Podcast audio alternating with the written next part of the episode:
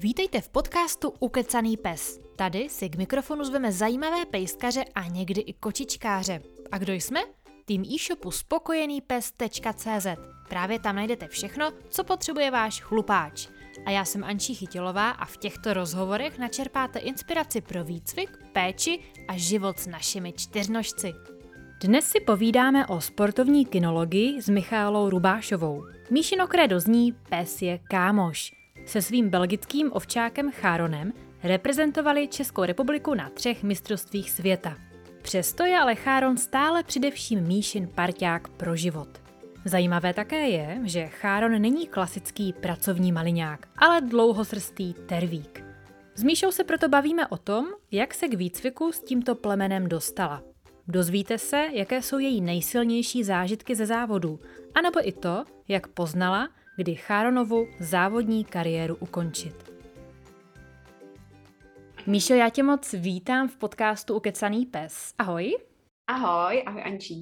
Děkuji moc, že jsi na nás našla čas a tvoje jméno je vlastně především ve sportovní kinologii známé nebo spojované s tím, že ty máš belgického ovčáka, dlouhosrstou variantu, tervíka. A já bych se tě vlastně chtěla zeptat, jak jsi k tomu plemeni dostala? Spíš bych asi začala od začátku, jak jsem se vůbec dostala ke psům, protože ono to je tím i spojený.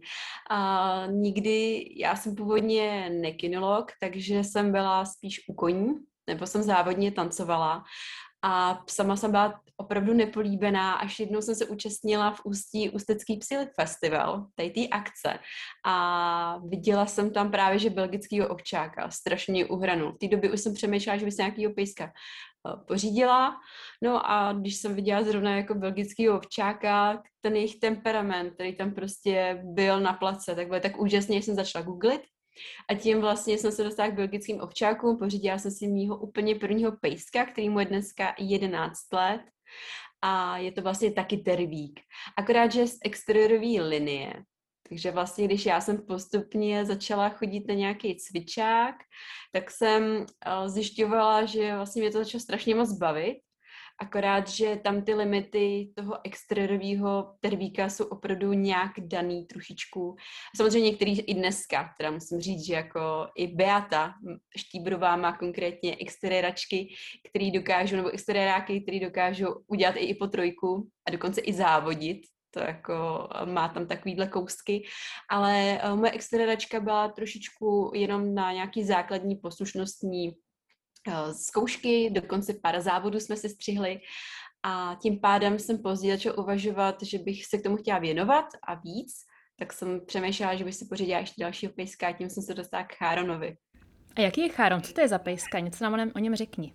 Cháron uh, je aktuálně osmiletý uh, tervík, s tím, že já jsem si ho vybírala teda před osmi lety, uh, protože jsem se dostala s Beatou na, přímo na krytí, kde vlastně byl počat Cháron a strašně jsem se do toho spojení zamilovala. Ten, v té době jsem nepřemýšlela, jestli bych uh, mohla mít vůbec pracovní plemeno. Uh, já jsem si popravdě na to ani tenkrát uh, netroufla, takže pro mě jako nějak byl něco nepředstavitelného a říkala jsem si, že by bylo vlastně dobrá taková jako z toho exteriéráka, by byla docela dobrá další jako meta, tak by byl jako pracovní tervík. Tak tím pádem takhle jsem se k němu jako i dostala. Hmm. Já jenom pro posluchače dodám, že Beata Štýbrová, která právě má chovatelskou stanici Dabej, tak byla hostem v podcastu, takže klidně, koho to zajímá, tak si pak můžou pustit i předešlý díl. A teď se vrátím k tobě. Hmm, tak ty říkáš, že jsi vlastně myslela, že Cháron by mohl být takový eh, fajnový další krok, tak splnil tě to očekávání? Je tam nějaký rozdíl mezi exteriéračkou a teďka tady tím Cháronem Tervíkem? On mi ho trošku předčil. Já si myslím, že on předčil trošičku asi jako i možná chovatelku, doufám si dneska i říct, protože nikdo nečekal, že by z něj bylo až takovýhle zvíře. A vlastně, když já jsem si obrala, tak uh, jsem si říkala, že bylo fajn, kdybych uh, s ním třeba splnila i po trojku. Že tohle by byl pro mě, tohle byl tenkrát cíl, udělat s tervíkem i po trojku. Opravdu jsem si ho brala jenom s tou myšlenkou, že by s ním mohla skládat ty zkoušky, udělat trojku a tak, jak se to vyvrbilo, tak to mi až ukázal čas, díky tomu, jak byl prostě strašně šikovný. Takže je tam opravdu rozdíl, protože to zvíře maká, chce pracovat, je prostě pro to stvořený. Tím nechci říct, že exteriérák nechce pracovat, to vůbec ne. Jenom má nějaký limity. Prostě tak to je a prostě třeba hodně to jde pak vidět na těch obranách. Jo, takže takhle bych to asi přisoudila ten rozdíl tomu. My se pak určitě dostaneme k tomu, co jste vlastně spolu všechno zvládli a jaké to pro tebe bylo. Teď by mě i zajímalo, když jsi šla vybrat toho sportovního tervíka, brala si to nějak třeba hodně vážně, že jsi chtěla opravdu už po tom štěňátku, že jsi měla nějaké požadavky, nebo byla si třeba nervózní, jestli si vybereš správně. Jaké to pro tebe bylo? tenkrát si pamatuju, že když se narodil, tak uh, já jsem se ho vybrala a byl plně to byl vlastně malička kulička. Prostě nevím, já nevím, já jsem to vnitřně cítila, že to je on. A pak jsem tam jezdila k Beatě docela pravidelně, dá se říct, že ob týden jsem tam byla a pozorovala štěňátka, pořád jsem se na něj vyptávala a nejenom na něj, ale i na ostatní. Měla jsem tam ještě víc favoritů, ale Cháro mě pokaždý utvrdil. On byl největší z vrhu, a hrozně se mi líbil, jak dokázal jako mít klidnou, takovou jako příjemnou povahu, jako když jsem tam přišla, jako byl takový kontaktní, ale zároveň tam dokázal prostě cupovat uh, koníka, do teďka si pamatuju Sovči, prostě koníka, na kterým ona tam jezdila, tak uh, tam cupoval a byl takový vůdce té smečky, takže byl i docela relativně jako dominantní, tam to jako by vedl jako kapitán, takže už tam jsem jako věděla, že sahám dobře. A zůstalo mu tohle všechno? I doteď? Všechno mu zůstalo. Opravdu je hrozně kontaktní, má uh, rád lidí, má rád hodně jakoby mě, takže musím říct, že je hodně i empatický, jako neuvěřitelně empatický a je takový, že mi chce naslouchat a za každou cenu se mi chce zavděčit. To je až neuvěřitelný. Vím, že takový zvíře jako mít těžko, jestli ještě v životě jakýhle potkám, protože fakt jako specifický a už jako těch psů jsem zažila docela poměrně dost, ne jako třeba svých, ale i u jiných lidí a opravdu si ho začínám čím dál tím víc a víc jenom vážit. Takový dárek z vesmíru, takhle krásně. Ano, přesně tak, tak mi to asi přesoudil. Mě by vlastně i zajímalo to, když si pak přišla na cvičák s tervíkem a s ambicí, tenkrát ta ambice byla udělat i po trojku. Jestli jsi se setkala s nějakými předsudky typu tervík na sportovní kinologii, pf, to nebude fungovat, proč jsi nepořídila nějaká? Setkala jsi s tímhle? Hmm, určitě setkala. Setkala jsem se s tím hlavně u té exteriéračky, kdy jako to nebylo samozřejmě úplně ono. A tam ale žádný nějaký extrémní ambice nebyly. A když já jsem potom začínala jako s Cháronem, tak já jsem se dostala hnedka do, si myslím, do úžasného kolektivu lidí. Ono to tam i o tom potom je, protože Beata mě dokázala hnedka dát pomocnou ruku od začátku. Věděla, kam mě nasměrovat, věděla, co já jako bych chtěla. A tím pádem uh, začala jsem jezdit do, vlastně do našeho týmu, do týmu Sezemic, kde vlastně rozvíjeli víc a nemůžu říct, že bych se tam setkala, jako, že já mám tervíka. Vždycky samozřejmě jsme tam byli, a což je i správně, že se z nás dělali stranu, že jsme jako exoti, vlastně já i Beat, což vlastně jsme exoti, nemůžeme říct, že nejsme, prostě byli jsme chlupatý a v tu chvíli, uh, ale nikdo jiný jako si, a občas na závodech samozřejmě taky, ale spíš jako v dobrém, než jako ve špatném. Že vám spíš, spíš fandili, tak to jsem ráda, že už podle mě ty předsudky tak trošku spíš vymizely. Hmm. A myslím, že tyhle ty věci jako vymizely, samozřejmě pár lidí se jako asi vždycky najde někdo někde, ale já musím říct, že jsem okolo sebe měla vždycky lidi, kteří naopak jakoby podporovali a vždycky byli jenom mile překvapení, že, že ta hranice toho tervíka se dá pořád někam posouvat.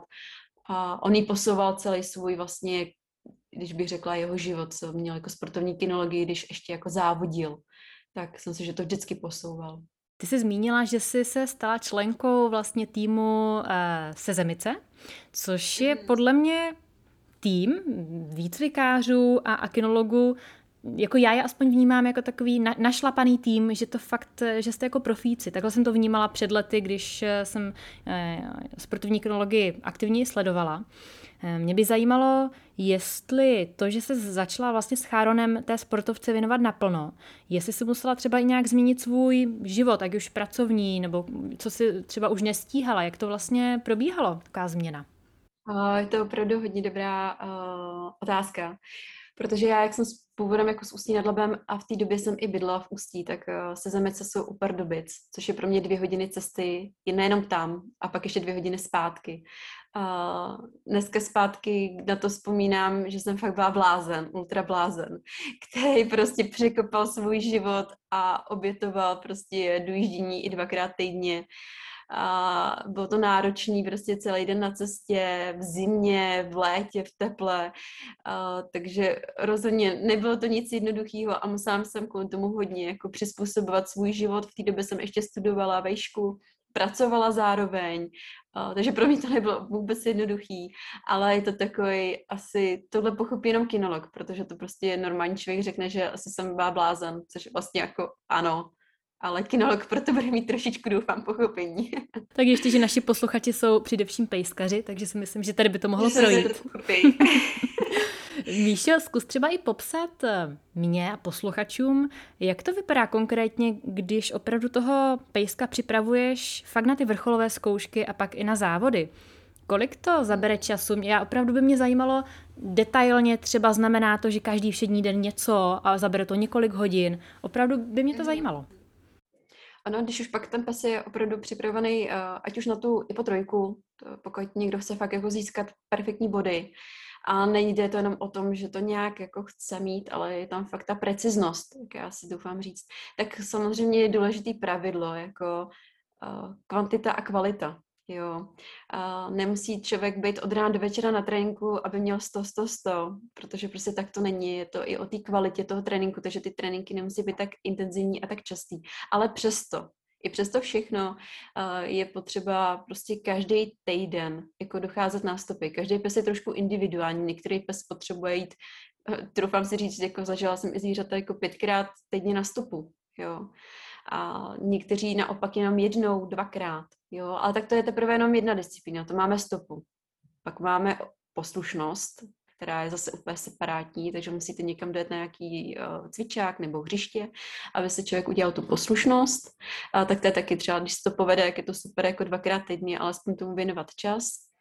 A potom samozřejmě přichází obrany, ale nejenom jako obrany, ale potřebujete někde běhat makety, takže ideálně separátní trénink na naučení jakoby obran, uh, teda maket. Pak je taky třeba dobrý si udělat jakoby poslušnost jakoby v obranách, tak dělat ji separátně. Jo, nejenom jako na figuranta, ale dělat si zvlášť. A pak přichází vlastně ten trénink obran, který je většinou tak jednou týdně, maximálně dvakrát před nějakýma uh, závodama, protože zase to zvíře taky nemůžete úplně přetáhnout, takže třeba intenzivní trénink jsem dělala před, před závodama třeba dva měsíce, no měsíc a půl. A poslední týden před závodem jsem úplně mu nechala volno, prostě, aby se odpočinul, zregeneroval a aby se vlastně i těšil, takže pak jenom nějaký dlouhý procházky a, a pak se dějí vůle buží na závodech.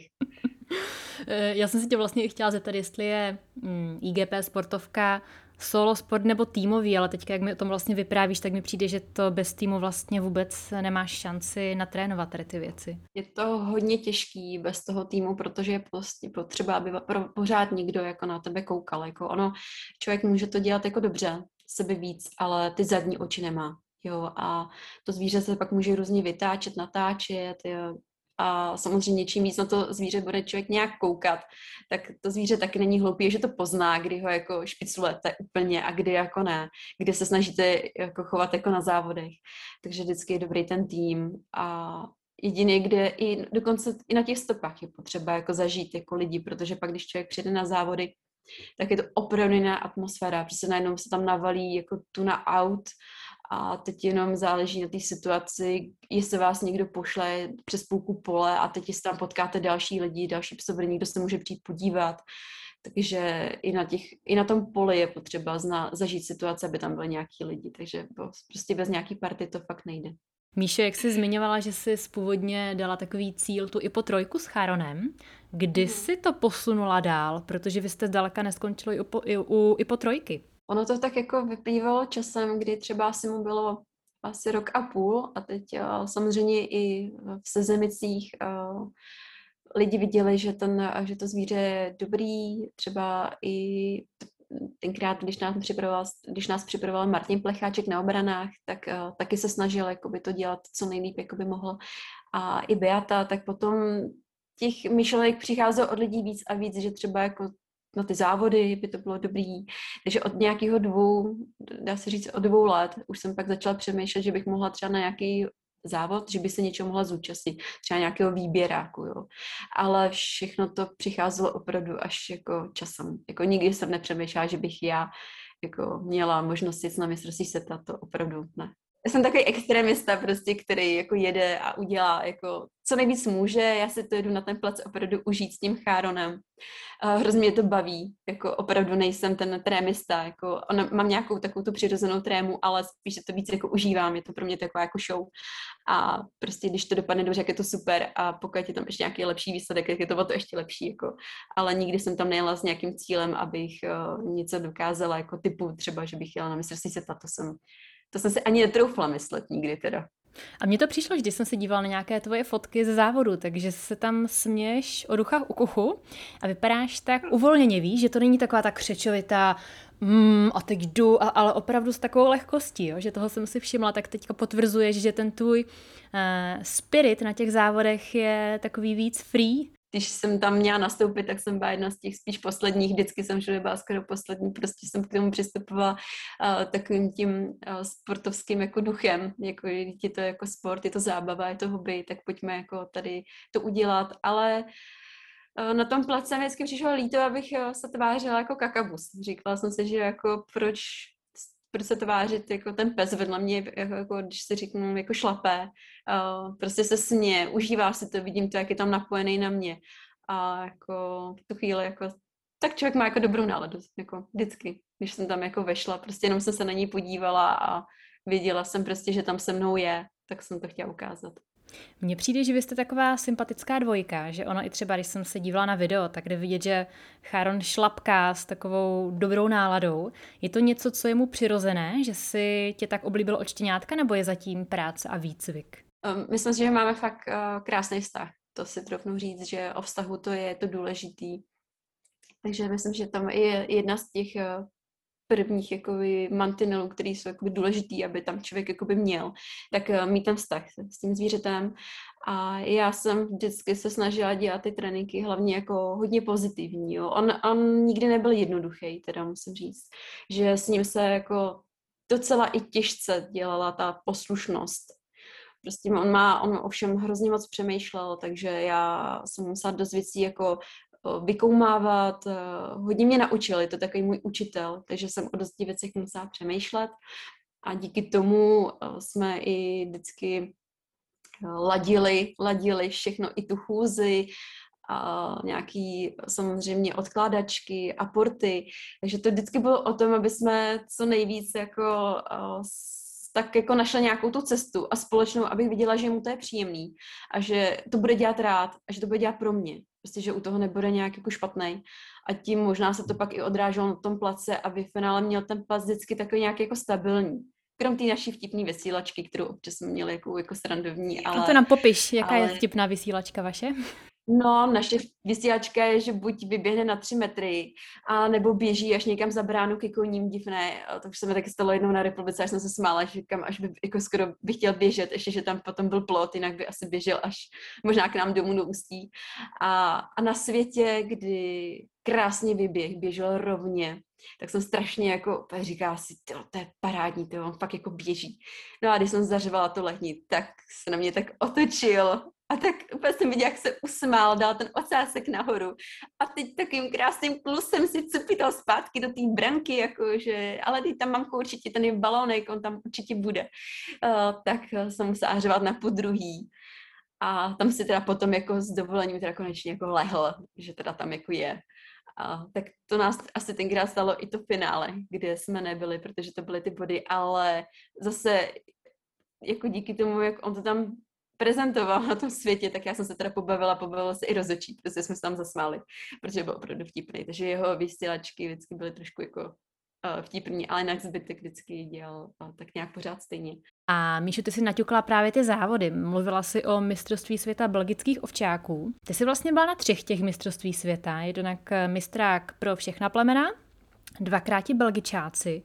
A já jsem se vůbec i Hm, jsem si říkala, že je dobře, tři mistrovství světa a jestli máš třeba u každého toho mistráku v hlavě nějaký speciální moment, speciální zážitek, který ti to ten jeden mistrák nějak jako zaobalí, víš? Něco jako nad tím.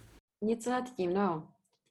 Já, když bych měla být opravdu upřímná, tak uh, ve Slovensku na prvním našem mistrovství světa si pamatuju, kdy bylo nějakých 37 stupňů, to bylo strašný vedro, byli jsme na poli, šli jsme dělat stopy.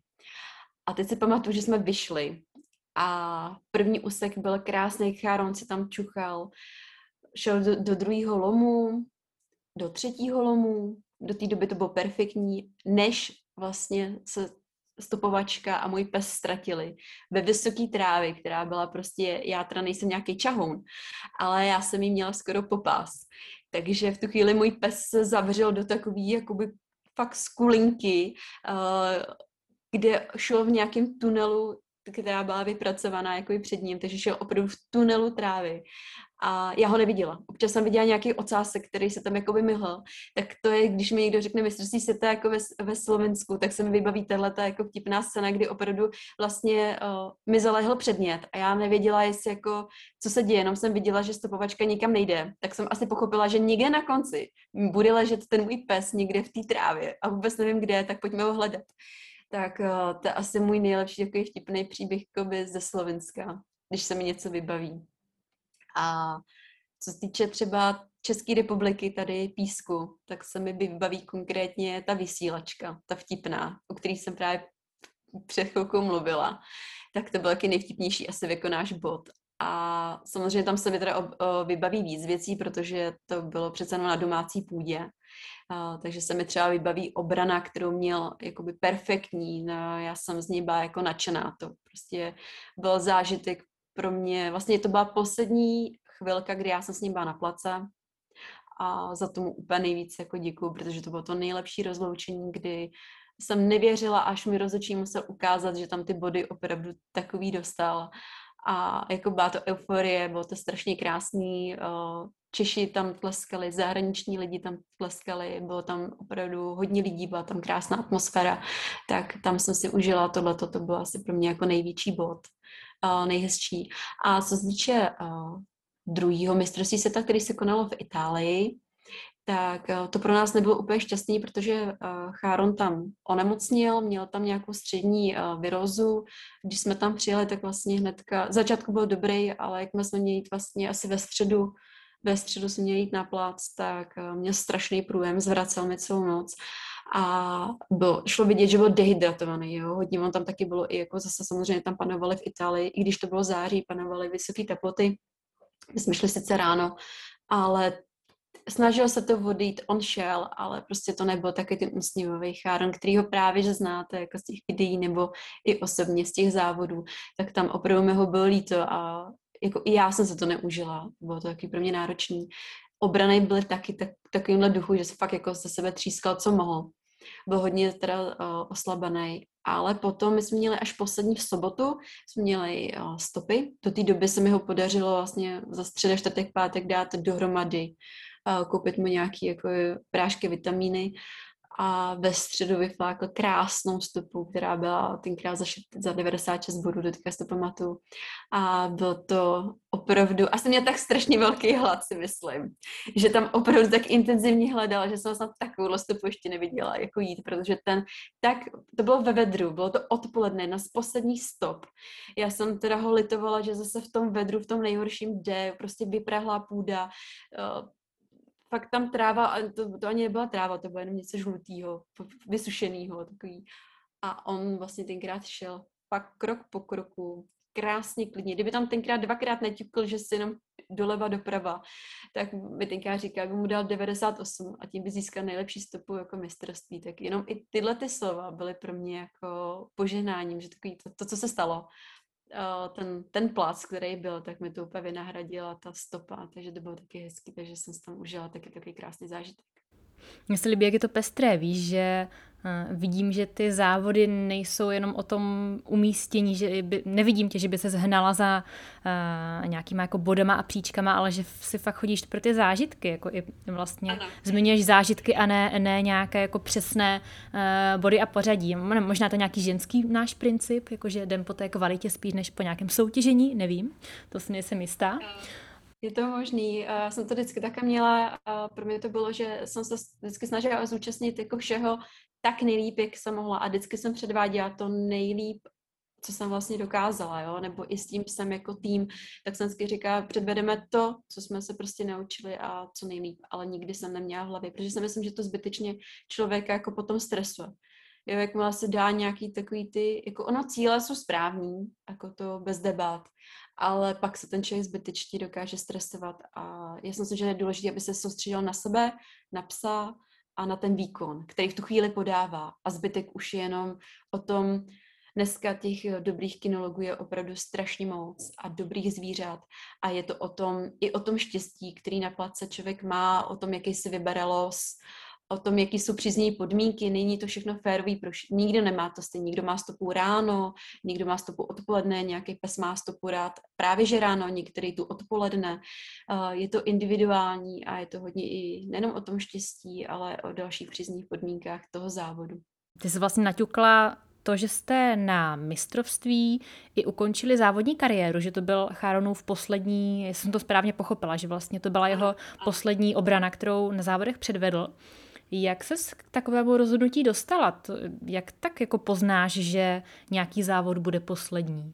Mm, já jsem o tom dlouho jako přemýšlela, kdy vlastně jako to nějak ne, že ukončit to ne. Uh, dost lidí uh, si myslel, že prostě budu závodit dál, možná i já teda vlastně. Myslela jsem si, že potom uh, se budu účastnit hnedka za měsíc jako republiky, uh, vlastně všech plemen, v tu chvíli by to bylo, a že pojedu dál. Ale ten pocit, který mi tam dal ten Cháron uh, na tom mistrovství a ten výsledek, který předved, byl pro mě už to, že jsem si vlastně uvědomila, že mi dal to nejvíc, co on mohl.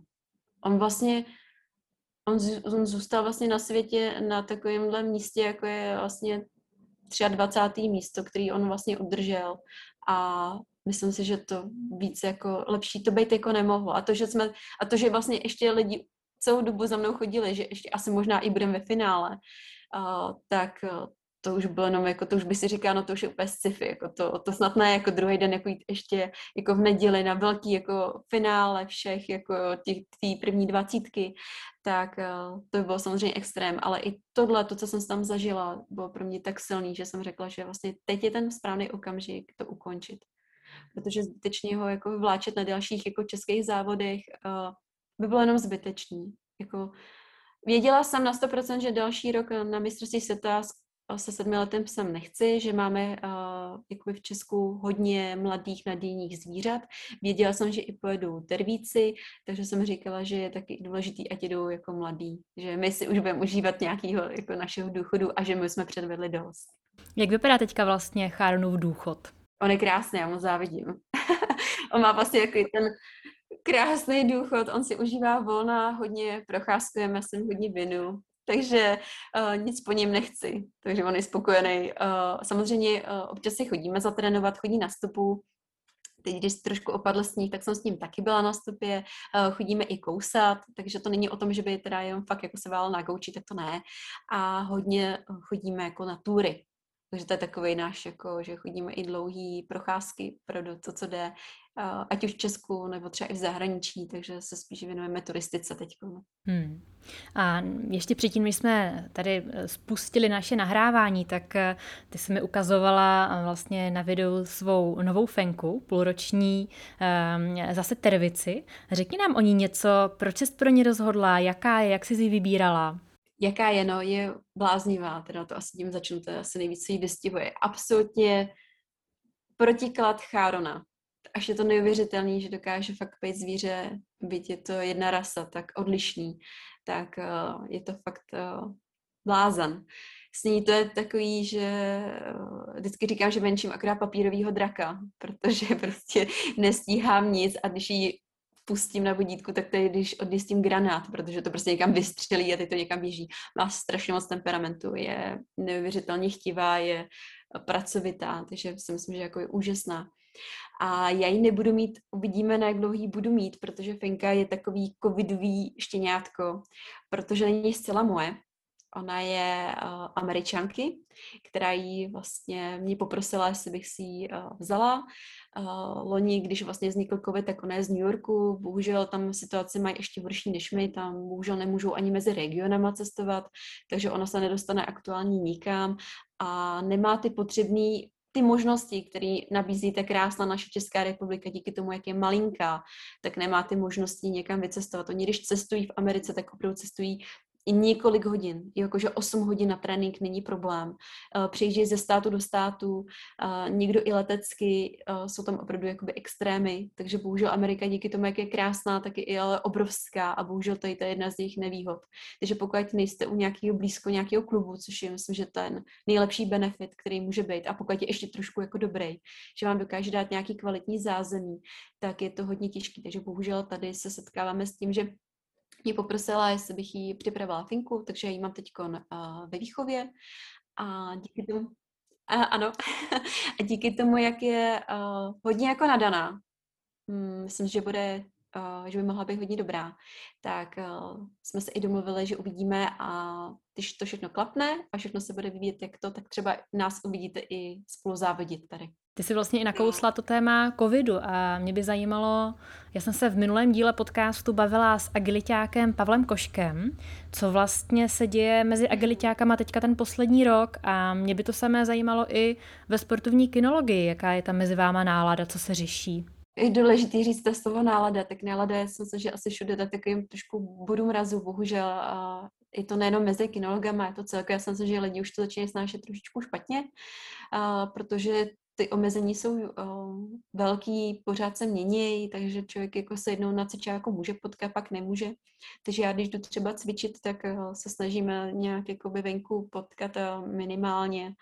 A je to dosti omezující, teda musím říct, jo, aby člověk jako dodržoval ty pravidla a uh, už, už, je to, už je to trošku špatné, ale přece jenom nějakým způsobem to jde, takže se ještě jako na cvičáku třeba myhnem, ale je to hodně, hodně hodně těžký. Mně totiž nebylo jasné, jestli to vlastně znamená, že třeba ti uh, psovodové a psiska, kteří mají tak jako našlápnuto, měli našlápnuto na nějakou sezonu, na nějaký vrchol, jestli vlastně teďka nějak tak jako stojí a čekají. Já jsem ukončila tu tu kariéru s Cháronem opravdu za 5 minut 12, de facto jako sami od sebe, aniž bychom věděli tady tu situaci, protože vlastně covid by nám jí tu situaci takhle jako tu naší kariéru zavřel tak jako tak že my jsme vlastně skončili v roce 2019 a vlastně v únoru v roce 2020 vlastně přišel covid. Jo, nebo už ve světě se začínal objevovat, já jsem ho začala teda vnímat, protože hodně cestuju, takže my jsme už bohužel v lednu a v únoru už pracovali s myšlenkou covid a báli jsme se toho, že asi nebudeme moci odcestovat, takže já už jsem to jako pocitovala opravdu leden, únor a bála jsem se, že jestli to dorazí k nám, tak to bude jakoby problém, jo, a teď letu ty lidi, kteří si připravili právě, jak já jsem říkala, že já uvolním i schádám takovou tu plochu a pro další jako nově nadějný, i, i dokonce tervíci tam teď jsou. A bohužel vlastně tyhle ty zvířata teď stojí. Jsou to mladý zvířata, kterým jsou třeba tři, čtyři roky, ale bohužel v té kinologii to hrozně utíká. Takže pokud teď letošní rok bude zase nějaký, kde se bude stát, tak už je to skoro druhý rok v řadě. A tam je to hrozně krátká, ta sezona pro ty zvířata. A ty, co měli starší zvířata, kterým bylo pět nebo šest, tak vlastně jako mají skoro nechci říct konec, jo, záleží, samozřejmě každý, to zvíře je jako jiný i fyzicky, takže to není o tom, že jako v sedmi letech ne, by jako měli končit, to vůbec ne, můžou tam jít i v osmi, dokonce byly i v devíti, jakože závodí je to běžný i na světě, ale samozřejmě už je taková tam menší šance, protože pokud přijde mladý zvíře plný sil, tak je to samozřejmě další konkurence, jo, to bohužel jako víme. Takže ty lidi bohužel letují a v tu chvíli musí bojovat vždycky, až bude ta situace, že letos se bojuje o další příští rok, protože letos se mistrovství světa zrušilo, už to víme a bohužel tak bude až další rok, takže se zase letos, pokud to jenom bude moc, tak se zase bude muset, uh, všichni budou muset zase zabojovat o ty příčky, kdo se bude moci dostat na, na další mistrovství světa. Takže je to tak, že vlastně ty kvalifikace, které proběhly, se neposouvají do dalšího roku? No, ono je to hrozně těžký, jo, jako rozhodnout se, uh, ty lidi, kteří tam teď mají ty zvířata, udělali výsledky, tak pro ně by to taky nebylo fér. Ty lidi, kteří tam teď měli být už v roce 2020 a měli závodit, tak pro ně to taky není fér. Ono asi jako najít cestu aby to pro ty lidi bylo fair pro obě dvě strany, je asi nereálná. Já jsem se nad tím hodněkrát zamýšlela, jak to jako, jak by to ty lidi chtěli udělat.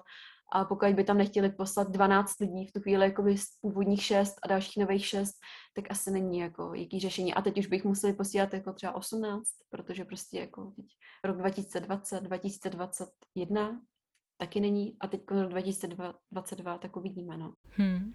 Mě to vlastně přivádí k otázce, jak se, hm, jak to mám říct, časuje forma psa, víš, protože mně třeba to úplně není jasné, když třeba vím, že se připravuju se psem na závod, který hm, třeba ten vrchol mistrovství světa, tomu předchází nějaké výběrové závody, tak jak to vlastně je v tom tréninku, jak s tím si třeba pracovala nebo pracuješ ty? To jsou nějaké dlouhodobé výhledy a třeba ten trénink se nějak změní předtím a pak ho ještě trošku jako pozměníš měsíc předtím, týden předtím. Jak se s tím pracuje? Eh, s těma tréninkama se určitě pracuje, protože musíš uh, vytvořit pro toho psa potom, toho učíš teda ideálně jako celý život, aby si připravovala potom uh, nějakou tu atmosféru toho závodu. Je důležitá jako závodní atmosféra, aby to zvíře, který přijde potom jako na plac, tak chudák jako nekoukalo, že vlastně najednou zmizely veškerý odměny, najednou páníček kouká najednou jakoby divně stroze.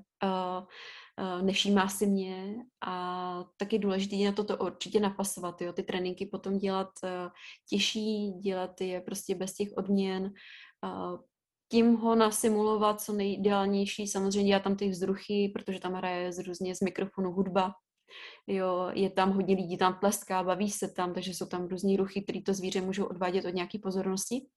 A, takže na to se určitě je důležité jako zaměřit a samozřejmě ta intenzita tréninku je před tím závodem nebo před těma závodema silnější. Já to vždycky dělala tak, že naopak po závodech jsem to zvíře nechala jako úplně odpočinout. A nechala jsem ho třeba dva, tři měsíce jako opravdu bez nějakých intenzivních tréninků.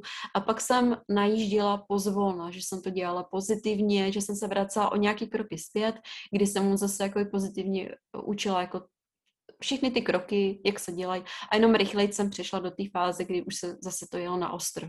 Takže jsou tam takový, že se člověk vrací na nějaký, nechci říct na začátek, to ne, ale vrací se do nějakého bodu, do nějakého kroku a pak vlastně jenom přidává další, další, další kroky tak, aby se dostal do toho závodního tempa.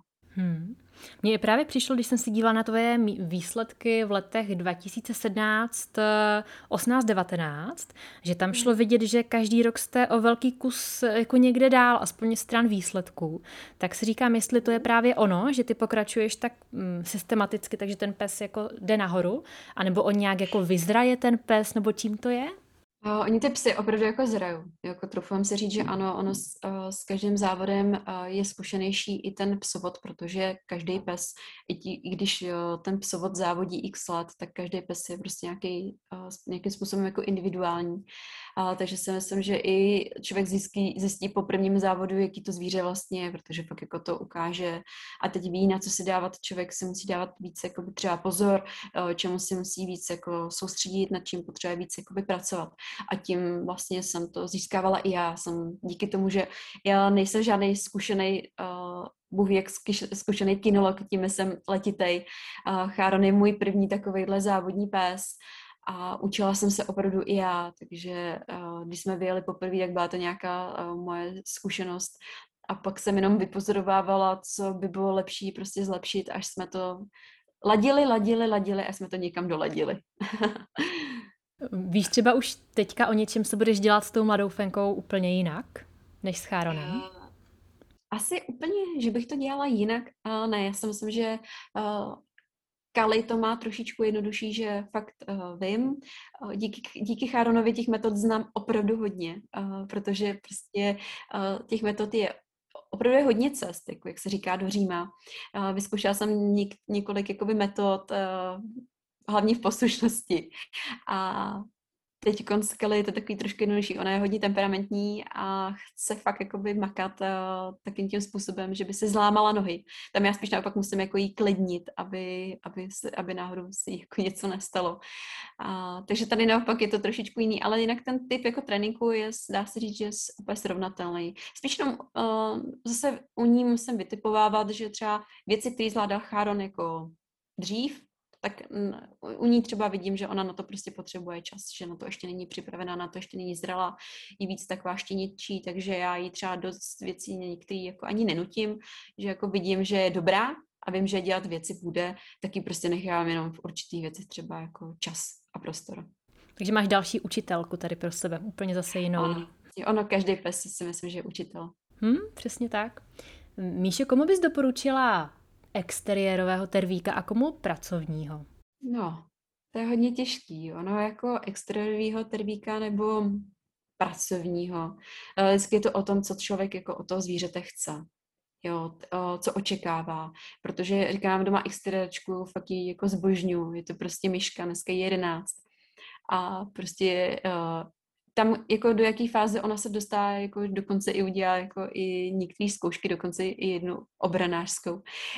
Dá se, dá se naučit jako dost věcí. Fakt jenom o tom, kdo co chce. Jestli chce někoho jako společníka, jestli, se, jestli když chce exteriéráka, tak jestli z důvodu třeba výstav, to je taky důležité jakoby vědět takovýhle rozhodnutí a být připravený, že třeba teď pozor, jakoby pracáka, ale taky koukat jako na to, jaký spojení, protože prostě jsou, uh, trufám si říct, tahle ta třetí, kterou mám, tak je natolik temperamentní, že se nedokážu představit, že by měl v ruce jako jen tak nějaký like, který chce psa na gauč, jo.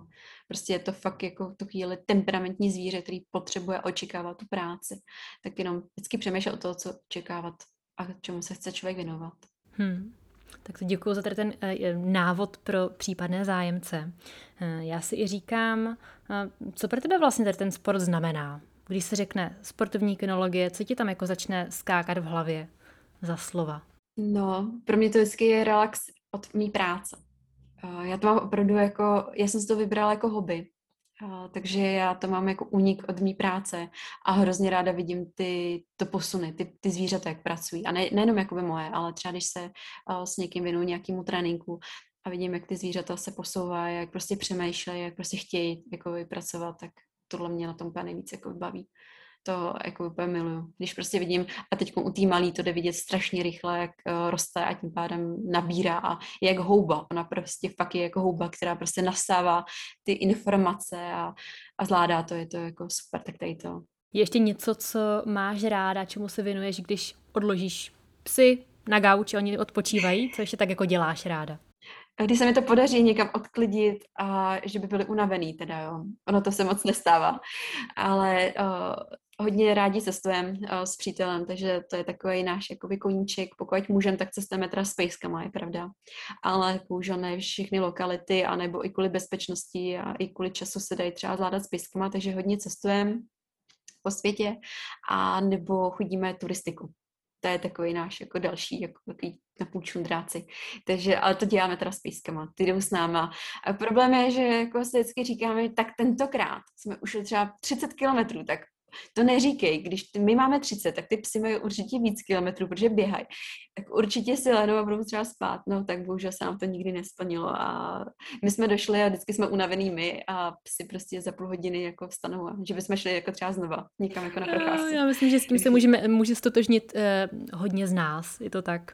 No vlastně tak nějak předpokládám, že v aktuální covidové době ti asi vlastně zůstalo hlavně to šlapání lesem, turistika a tak. Že to je takový asi nějaký stabilní bod, to nám nikdo nesebere. Díky bohu. Ano, díky bohu to zůstalo po celou dobu jako toho covidu, že nám zůstaly tady uh, pří, naše příroda, můžeme prostě chodit na ty procházky, na ty túry. Takže tomu se teď věnujeme.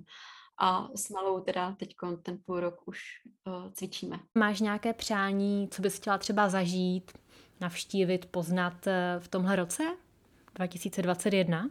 No, je to hrozně těžká otázka, co bych chtěla jako zažít. Jo. Jak byla ráda, hlavně, aby tohle skončilo. To úplně pro mě je asi je jako základní, co si přeju, aby to skončilo, protože když vidím, uh, kam se to ubírá a je to takový, že člověk nevidí jako světlo na konci tunelu. Což jsme si loni jako trošičku myslím, že všichni jako mysleli, že jako uh, dva měsíce a dva a půl pojďme být, být jako zodpovědní a jako vydržíme, toto se dá. A když už v tom jako člověk žije rok, tak už je to fakt jako dlouhý a pořád ještě nevíme, jestli jako to ještě třeba nějaký další rok jako bude trvat, nebo ne, nebo jestli to budou dva měsíce. Uh, takže se jako netroufám letos jako říct nějaký vlastně cíl. Já jsem vždycky byla jako uh, cílevědomá, vždycky jsem si říkala, že potřebuji nějaký cíl, potřebuji se na něco jako těšit, ale to to jako úplně nemám. Asi si myslím, že fakt budu jenom ráda, když tohle skončí a budu moci třeba jako i, uh, i vycestovat, teda je pravda, že když třeba budu moc někam jako i jinam, a nebo v Česku, to je jednou, že v Česku to teď taky moc jako nejde, jako člověk se nemůže ubytovat. Takže když budeme trošku moc někam uh, povyrazit, tak to bude super. Všichni z nás teďka máme takové jako uh, nové cíle, které jsou významně skromnější než ty, které jsme mývali dříve. Takže tak. Míši, mám pro tebe poslední otázku, takovou trochu filozofickou. Co bys přála každému psisku, co tady ťapká po naší planetě? Mm, co bych přála? Vždycky úžasný domov. To je to nejdůležitější, plný lásky. Um, to je to, co si myslím, že je úplně nejhezčí, když jako fakt vás má ten pes rád a vám tu, tu lásku jakoby vrací, jo, jako když vy ho máte rádi, tak to si myslím, že je jako ne, k nezaplacení. Proto mě vždycky jako drásá jako srdce, když jo, vidím jako pejsky bez domova. Takže určitě bych jim přála jako každému pejskovi a hlavně, aby měl nejenom domov, ale jakoby lásky plný domov. Děkuji moc, já budu věřit, že co nejvíce psům se tohle vy, eh, vyplní. A hlavně ti děkuji, Míšu, že jsi na nás našla čas. Ať se ti daří, ať už se vrhneš do úplně čehokoliv. děkuji moc za pozvání. Spokojený pes štěká i na Facebooku a Instagramu a na webové boudě spokojenýpes.cz. Tam všude jsme pro vás rádi. Tlapku na to!